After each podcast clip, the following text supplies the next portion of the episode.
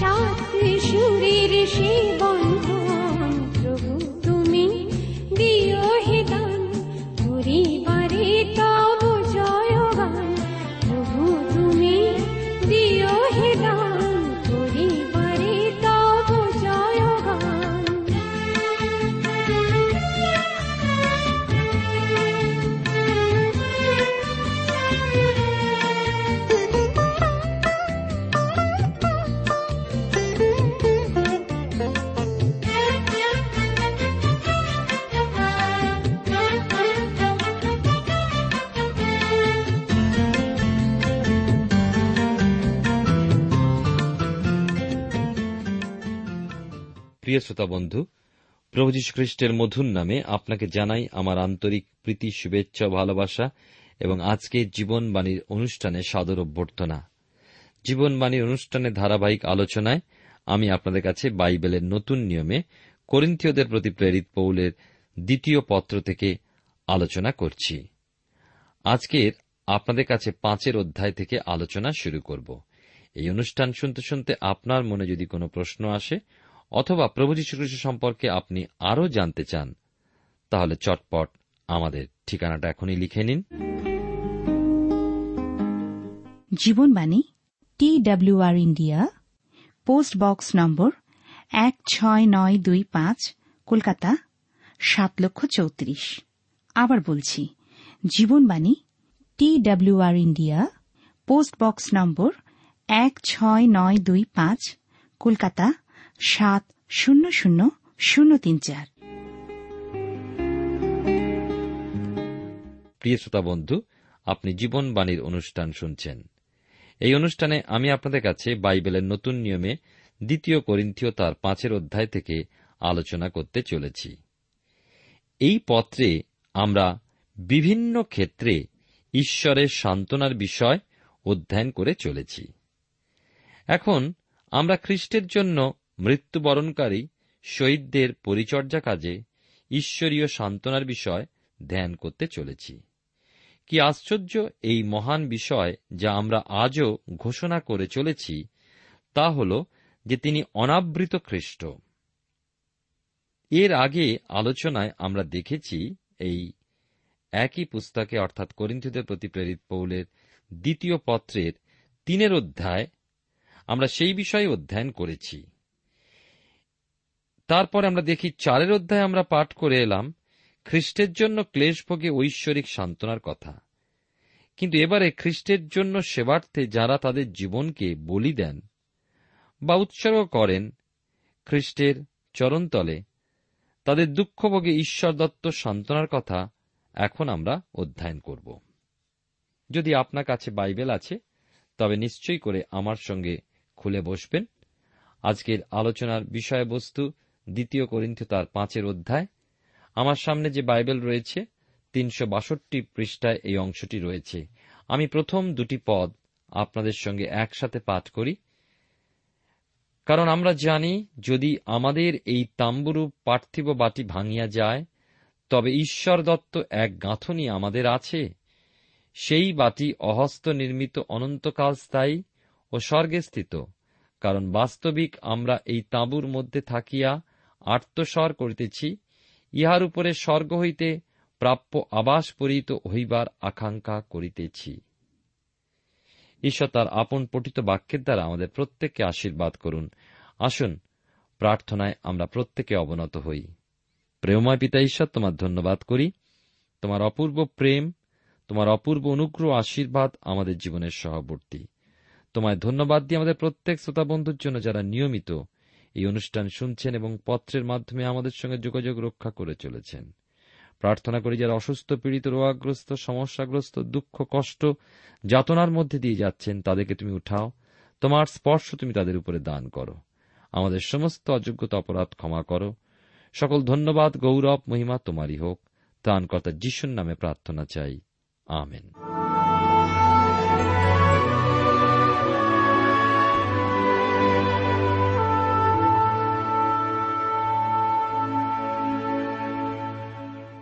প্রিয় শ্রোতা বন্ধু, আপনি জীবনবাণী অনুষ্ঠান শুনছেন এবং এই জীবনবাণীর অনুষ্ঠানে ধারাবাহিক আলোচনায় দ্বিতীয় করিন্থীয় তার পাঁচের অধ্যায়ে প্রথম দুটি পদ আপনাদের কাছে আমি পাঠ করে শুনিয়েছি।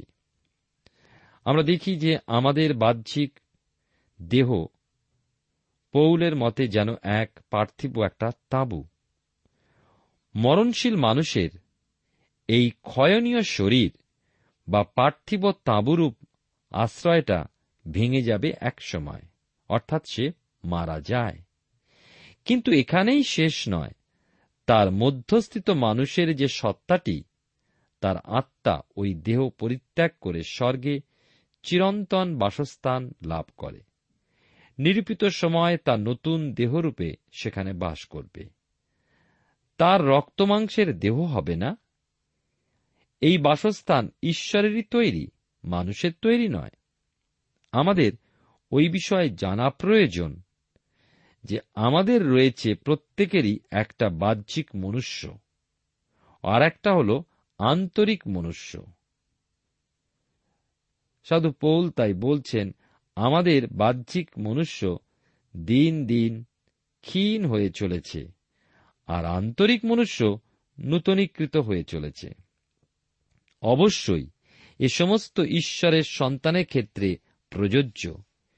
খ্রিস্টকে অস্বীকারী ব্যক্তির আন্তরিক মানুষের এই নূতনীকরণের অভিজ্ঞতা নেই। সে খ্রিস্টেতে নতুন জীবন লাভ করে না, পায় না পরিত্রাণ। অপরিত্রাণপ্রাপ্ত ব্যক্তি স্বর্গীয় স্থান লাভ করতে পারে না। তাহলে এই পরিত্রাণপ্রাপ্ত মৃত ব্যক্তিগণ কিভাবে স্বর্গীয় স্থানে নিত হবেন? দেহ, যাকে আমরা বাহ্যিক মনুষ্য বা পার্থিব তাঁবুরূপ বাটি আখ্যা দিই, তা প্রাণহীন অবস্থায় কবরস্থ হয় এবং সেই ব্যক্তির যে সত্তা, তার আত্মা, তা অভিহিত হয় আন্তরিক মনুষ্য নামে। মানুষটির মৃতদেহ কবরস্থ হলে, অর্থাৎ খ্রিস্টীয় মতে মানুষটি নিদ্রিত হলে তার আত্মা পরম দেশে নিত হয়। খ্রিস্টান অর্থে নিশ্চয়ই প্রকৃত খ্রিস্টানের বিষয় বলছি, অপরিত্রাণপ্রাপ্ত বা নামধারী খ্রিস্টান নয়। কিন্তু প্রভু যীশুর গুপ্ত আগমনে আমরা দেখি বাইবেলের নতুন নিয়মে প্রথম থিসলনীকীয় পত্রে সাধু পৌলের বর্ণনায় পড়ি, লেখা আছে সেখানে, ঈশ্বর যীশু দ্বারা নিদ্রাগত লোকদিগকেও সেই রূপে তাঁহার সহিত আনয়ন করিবেন। প্রশ্ন হল, এই নিদ্রাগত লোকেরা কারা?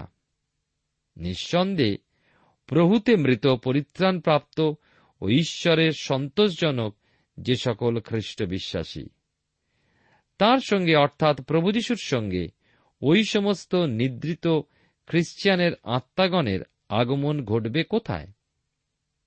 তাদের আপন আপন দেহ, যে বাহ্যিক দেহ মৃত্তিকায় মিশে গিয়েছে, যে কোনো স্থানে সমাধিস্থ হয়েছে, সেখানেই আপন আপন দেহেতে ওই আত্মাগণ প্রবিষ্ট হবে। সাধু পৌল আবারও বলেছেন, প্রভু স্বয়ং স্বর্গ হইতে নামিয়া আসিবেন, আর যাহারা খ্রিস্টে মরিয়াছে তাহারা প্রথমে উঠিবে। পরে জীবিত খ্রিস্টানুগামীদের বিষয়েও পৌল বলেছেন, পরে আমরা যাহারা জীবিত আছি, যাহারা অবশিষ্ট থাকিব, আমরা আকাশে প্রভুর সহিত সাক্ষাৎ করিবার নিমিত্ত একসঙ্গে তাহাদের সহিত মেঘযোগে নিত হইব, আর এইরূপে সতত প্রভুর সঙ্গে থাকিব। এই যে থাকা, তা কিন্তু রক্ত মাংসের দেহে নয়, রূপান্তরিত দেহ নিয়ে খ্রিস্ট বিশ্বাসী সেই পরম লগ্নে প্রভুর সঙ্গে মিলিত হবে। প্রকাশিত বাক্যে স্বর্গীয় দর্শনে কোথাও পবিত্র আত্মাকে বিরাজিত দেখি না। অনন্তকালে পবিত্র আত্মা খ্রিস্ট বিশ্বাসীদিগেতে পূর্ণ হয়ে বিরাজ করবেন। তাই পবিত্র আত্মা আজ অনুগ্রহের যুগে বিশ্বাসীকে খ্রিস্টের বধূস্বরূপে প্রস্তুত করে চলেছেন। প্রভুর আগমনের মুহূর্তে মর্তদেহ অমরতা পরিধান করবে, প্রাণিক দেহ আত্মিক দেহে রূপান্তরিত হয়ে যাবে, আর এই অমরতা বা আত্মিক দেহ প্রাপ্তির জন্যই এই মর্ত দেহ বা রক্তমাংসের এই প্রাণিক দেহে মানুষ ইহজীবনে আত্মস্বর করে চলেছে। বাহ্যিক মনুষ্যরূপ এই যে পার্থিব বাটি বা মানুষের রক্তমাংসের প্রাণিক দেহ, তার ভার বহন করতে করতে মানুষ ক্লান্ত। এই আত্মস্বর সেই ক্লান্তিকর অবস্থা হতে মুক্তি লাভ করে স্বর্গীয় দেহ পরিধান করার। স্বর্গীয় দেহ যেন এক পোশাক, তা পরিহিত হতেই এই পার্থিব মর্ত জীবন আজ মানুষকে যাপন করতে হয়। যাপন করে চলে পরিত্রাণপ্রাপ্ত মানুষ এক আত্মস্বর সহ। দ্বিতীয় করিন্থীয় তার পাঁচের অধ্যায় থেকে আমরা আলোচনা করছি। আসুন এই সময় আমরা তিন থেকে পাঁচ পদ পাঠ করি। লেখা আছে, পরিহিত হইলে পর আমরা তো উলঙ্গ থাকিব না। আমি একটু আগে থেকে পড়ি, তাহলে বুঝতে সুবিধা হবে। কারণ বাস্তবিক আমরা এই তাঁবুর মধ্যে থাকিয়া আত্মস্বর করিতেছি, ইহার উপরে স্বর্গ হইতে প্রাপ্য আবাস পরিহিত হইবার আকাঙ্ক্ষা করিতেছি। পরিহিত হইলে আমরা তো উলঙ্গ থাকিব না, আর বাস্তবিক এই তাঁবুতে থাকিয়া আমরা ভারাক্রান্ত হওয়াতে আত্মস্বর করিতেছি। কারণ আমরা পরিচ্ছদবিহীন হইতে বাঞ্ছা করি না, কিন্তু ইহার উপরে পরিহিত হইতে বাঞ্ছা করি, যেন যাহা মর্ত তাহা জীবনের দ্বারা কবলিত হয়। আর যিনি আমাদিওকে ইহারই নিমিত্ত প্রস্তুত করিয়াছেন, তিনি ঈশ্বর, তিনি আমাদিওকে আত্মা বায়না দিয়াছেন। আমরা দেখি যে সেই শাশ্বত জীবনের পোশাক এই জন্যই প্রয়োজন আমাদের, যে আমরা উলঙ্গ থাকতে চাই না। আমাদের অনন্ত জীবন যাপনের জন্য আমাদের আত্মা বিদেহী থাকবে না। মর্ত দেহে আত্মস্বর করলেও আগামী শাশ্বত জীবন যাপনার্থেও স্বর্গীয় দেহরূপ পোশাক পরিত হতে আগ্রহ করে চলেছি। ঈশ্বর এই রূপান্তরিত দেহ ধারণের সুব্যবস্থা আমাদের জন্য করেছেন, দিয়েছেন। কিন্তু কারা এই পোশাক পাবে না? খ্রিস্টকে যারা অস্বীকার করে তারা। প্রেরিতদের কার্যবিবরণ বাইবেলের নতুন নিয়মেতে তার চব্বিশের অধ্যায় পনেরো পদে সাধু পৌল কি বলছেন শুনুন। ধার্মিক অধার্মিক উভয় প্রকার লোকের পুনরুত্থান হইবে। আবার যোহন লিখিত সুসমাচার পাঁচের অধ্যায় উনত্রিশ পদে প্রভু যীশু এই একই বিষয়ের উল্লেখ করেছিলেন। কেননা এমন সময় আসিতেছে, যখন কবরস্থ সকলে তাহার রব শুনিবে, এবং যাহারা সৎকর্ম করিয়াছে তাহারা জীবনের পুনরুত্থানের জন্য ও যাহারা অসৎ কার্য করিয়াছে তাহারা পুনরুত্থানের জন্য বাহির হইয়া আসিবে। প্রিয় শ্রোতা বন্ধু, প্রিয় ভাই ও বোন, আপনিও আপনিও একদিন তার উপস্থিতির সম্মুখে দাঁড়াতে চলেছেন, একথা ভুলে যাবেন না। কিন্তু একবার চিন্তা করেছেন কি যে সেই উপস্থিতির সম্মুখে আপনি খ্রিস্টের ধার্মিকতা বস্ত্রে আচ্ছাদিত থাকবেন কি? পরিহিত হয়ে থাকবেন কি মহিমার বস্ত্রে? আপনি কি আপনার ত্রাণকর্তাকে প্রিয় যীশু মুক্তিদাতা হিসাবে কি স্বীকার ও গ্রহণ করেছেন? এই সঙ্গে বিষয়টা উল্লেখযোগ্য যে পবিত্র বাইবেল শাস্ত্রে একটা মাত্র বিচার দিনের বিষয় নয়, একাধিক বিষয় বলা হয়েছে। প্রথমত, প্রভু যীশুর ক্রুশ বহনের দিন আমাদের জন্য তিনি এই বিচার সহ্য করেছেন। বাইবেলের নতুন নিয়মে যোহন লিখিত সুসমাচার তার পাঁচের অধ্যায় চব্বিশ পদে পড়ি প্রভুর কথা, সত্য সত্য আমি তোমাদেরকে বলিতেছি, যে ব্যক্তি আমার বাক্য শোনে ও যিনি আমাকে পাঠাইয়াছেন তাহাকে বিশ্বাস করে, সে অনন্ত জীবন প্রাপ্ত হইয়াছে এবং বিচারে আনিত হয় না, কিন্তু সে মৃত্যু হইতে জীবনে পার হইয়া গিয়াছে। দ্বিতীয়ত রয়েছে আত্মবিচার। আমরা প্রথম করিন্থীয় তার এগারোর অধ্যায় একত্রিশ পদে পড়ি, আমরা যদি আপনাদিওকে আপনারা চিনিতাম তবে আমরা বিচারিত হইতাম না। তৃতীয়ত, বাইবেলের নতুন নিয়মে ইব্রিয়দের প্রতি পত্রে বারোর অধ্যায় ছয় পদে এই কথা লেখা আছে, বিশ্বাসীর প্রতি ঐশ্বরিক শাসনের বিচার যা তাঁর ভারী হস্তে তাঁর সন্তানের প্রতি নেমে আসে তার মঙ্গলের উদ্দেশ্যে, কেননা প্রভু যাহাকে প্রেম করেন তাহাকেই শাসন করেন, যে কোনো পুত্রকে গ্রহণ করেন তাহাকেই প্রহার করেন। চতুর্থত, বিশ্বাসীর কার্য বিচারিত হওয়া প্রয়োজন। আমরা এই অধ্যায় পরে তা দেখতে পাব। পঞ্চমত দেখব যে ইসরায়েল জাতির বিচারিত হওয়া প্রয়োজন।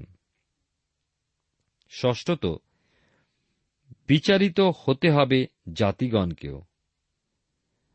সপ্তমত, পতিত দূতগণের বিচার, এবং পরিশেষে অর্থাৎ অষ্টমত শ্বেত সিংহাসনের বিচার সম্পাদিত হবে। হারিয়ে যাওয়া সকলে সেখানে আনিত হবে। খ্রিস্টের ধার্মিকতা বস্ত্র তারা পরিহিত নয়, তারা স্ব স্ব ইচ্ছা অনুযায়ী যে সমস্ত ক্রিয়া সম্পাদন করেছে সেই অনুসারে তারা বিচারিত হবে।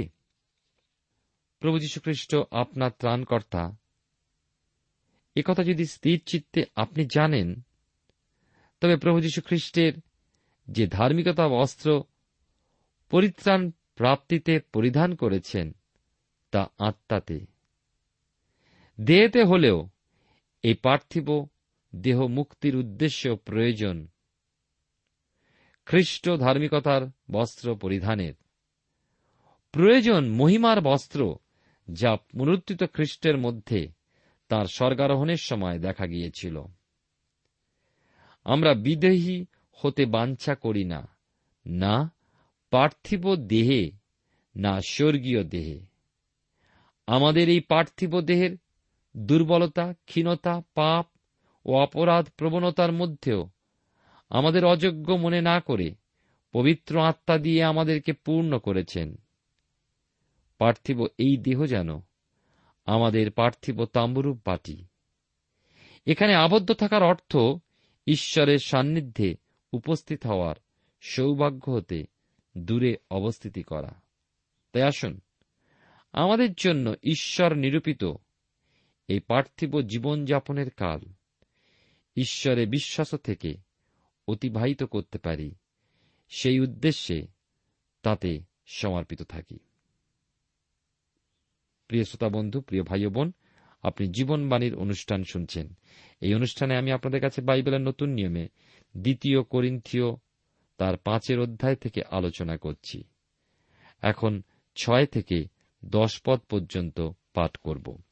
লেখা আছে, অতএব আমরা সর্বদা সাহস করিতেছি, আর জানি যতদিন এই দেহে নিবাস করিতেছি ততদিন প্রভু হইতে দূরে প্রবাস করিতেছি। কেননা আমরা বিশ্বাস দ্বারা চলি, বাহ্য দৃশ্য দ্বারা নয়।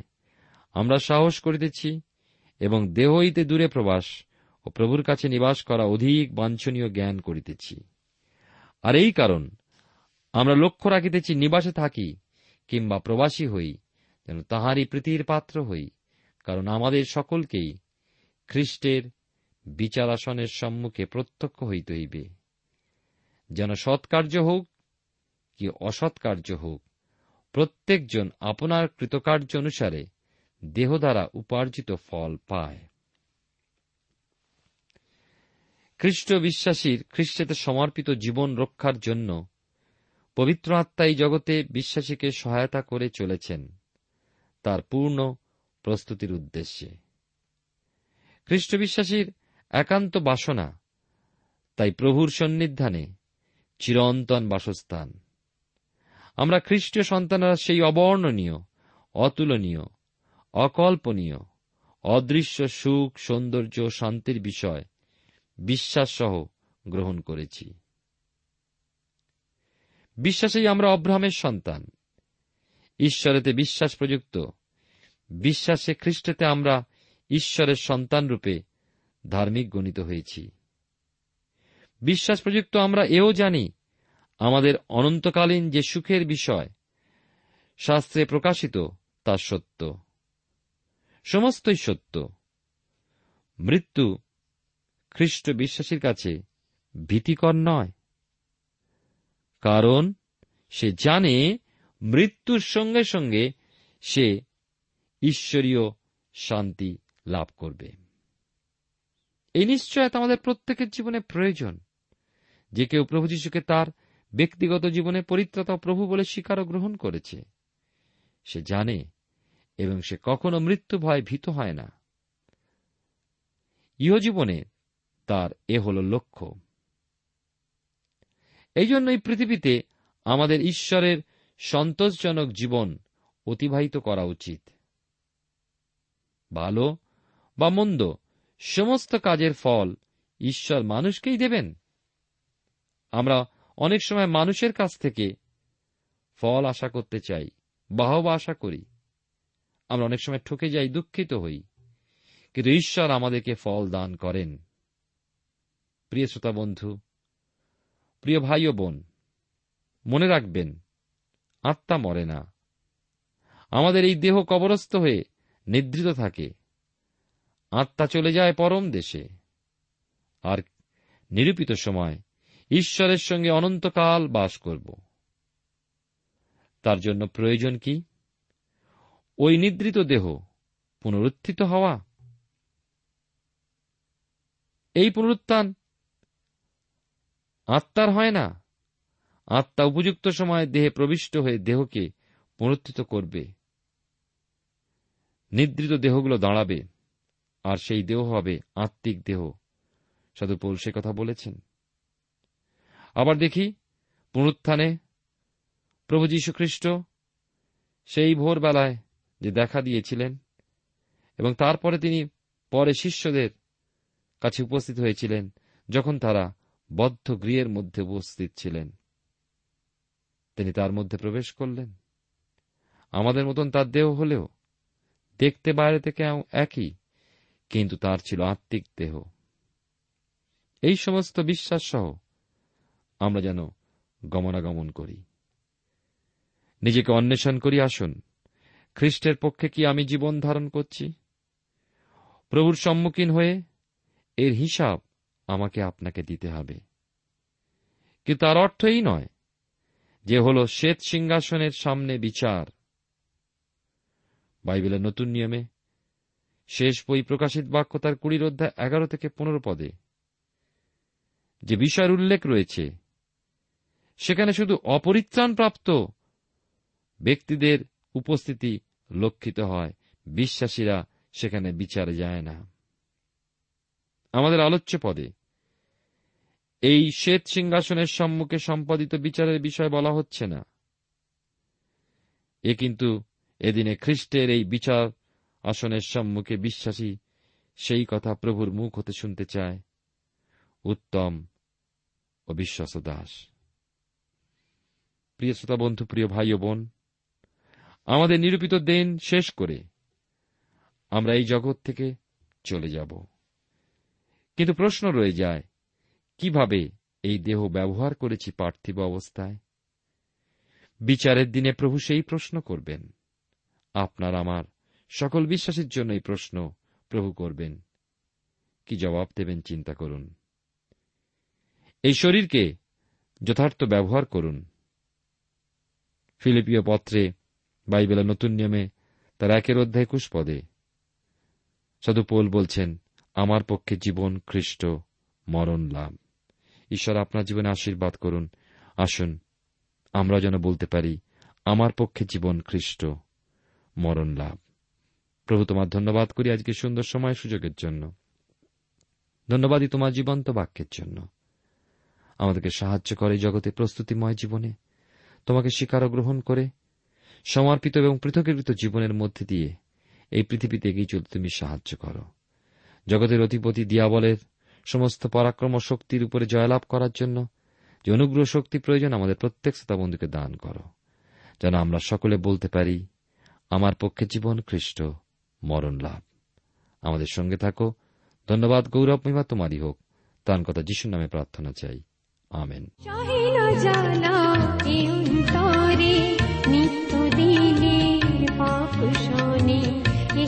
প্রভু পাপীর মনে বিনতি আমার তব চরণে, সহিল জ্বালা এ অন্তরে, নিত্য দিনের পাপ শোনে। এসো হে প্রভু পাপীর মনে বিনতি আমার তব চরণে, পাপের কলঙ্ক তুমি ধুয়ে দিও, পাপের কলঙ্ক তুমি ধুয়ে দিও। সার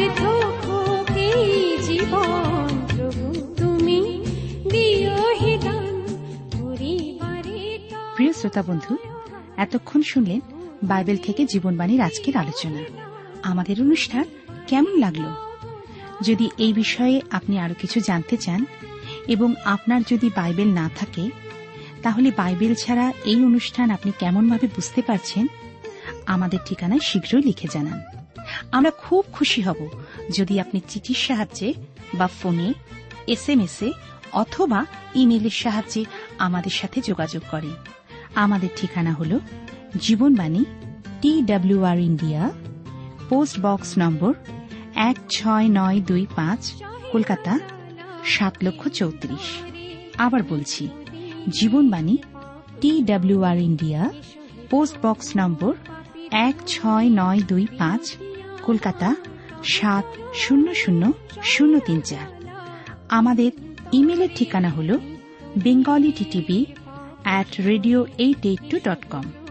আবার বলছি, Bengali TV at radio eight eight two dot com. আমাদের phone number two four three eight double zero four five, two four three eight double zero four five. এবং আমাদের মোবাইল নাম্বারটা লিখে নিন nine four double three four nine seven two three five. আবার বলছি, nine four double three four nine seven two three five. আজকের সময় এখানেই শেষ, বিদায় নিচ্ছি, নমস্কার।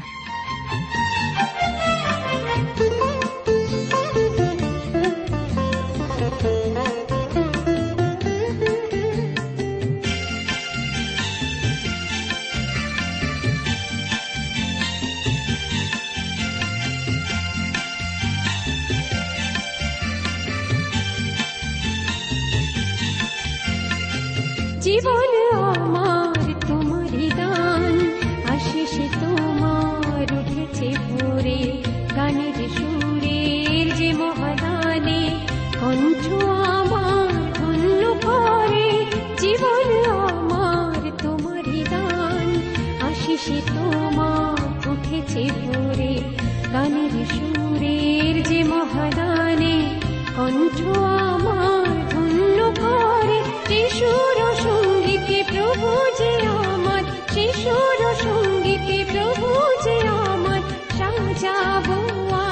তবু চরণ।